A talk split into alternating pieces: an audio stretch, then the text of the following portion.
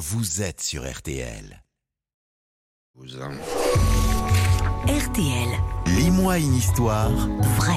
C'est chaque jour de l'été, c'est Laurent Marcy qui vous fait découvrir une histoire pour les enfants, une histoire pour euh, nous faire connaître un personnage, un monument, un objet. Certains ont changé le monde. Chaque histoire est à retrouver en podcast, histoire lue par les voix de la rédaction de RTL en partenariat avec Gallimard Jeunesse. Et ce matin, Laurent, la célèbre primatologue Diane Fossé. Une vie pour les gorilles.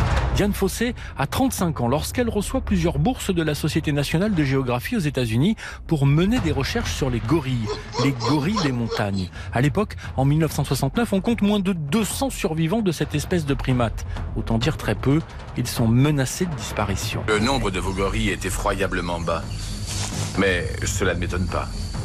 À ce rythme, les braconniers auront décimé l'espèce d'ici à 5 ans. Diane Fossé, qui vit déjà auprès d'eux depuis plusieurs années, a installé son centre de recherche au cœur d'un parc au Rwanda, en Afrique, le parc national des volcans. Je me suis progressivement approché les femelles et des jeunes, mais le mâle dominant à dos argenté reste à l'écart. Pour approcher les gorilles et se faire adopter, elle les imite, apprend tous deux, jusqu'à leurs cris, leurs gestes, et partage même leur alimentation.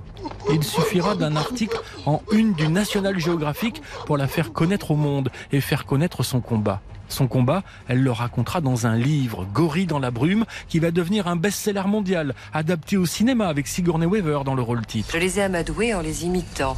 La lutte contre les braconniers et plus largement tous ceux qui profitent des trafics liés au massacre des gorilles va devenir l'obsession de Diane Fossé. Une guerre sans merci quand son gorille préféré, Digite, est tué en 1977. Sa tête est coupée, son corps démembré. Moi, la meurtrière? C'est moi qui ai fait ça Tout ça ne prendra fin que lorsque cette boucherie s'arrêtera Un combat et une menace. À 53 ans, Diane Fossé est assassinée. On ne retrouvera jamais son meurtrier.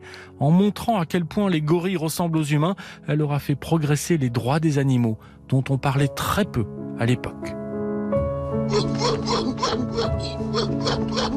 Lis-moi une histoire vraie, Laurent Marcy, histoire tirée des collections BAM et les grandes vies aux éditions Gallimard Jeunesse est à retrouver en ligne sur RTL.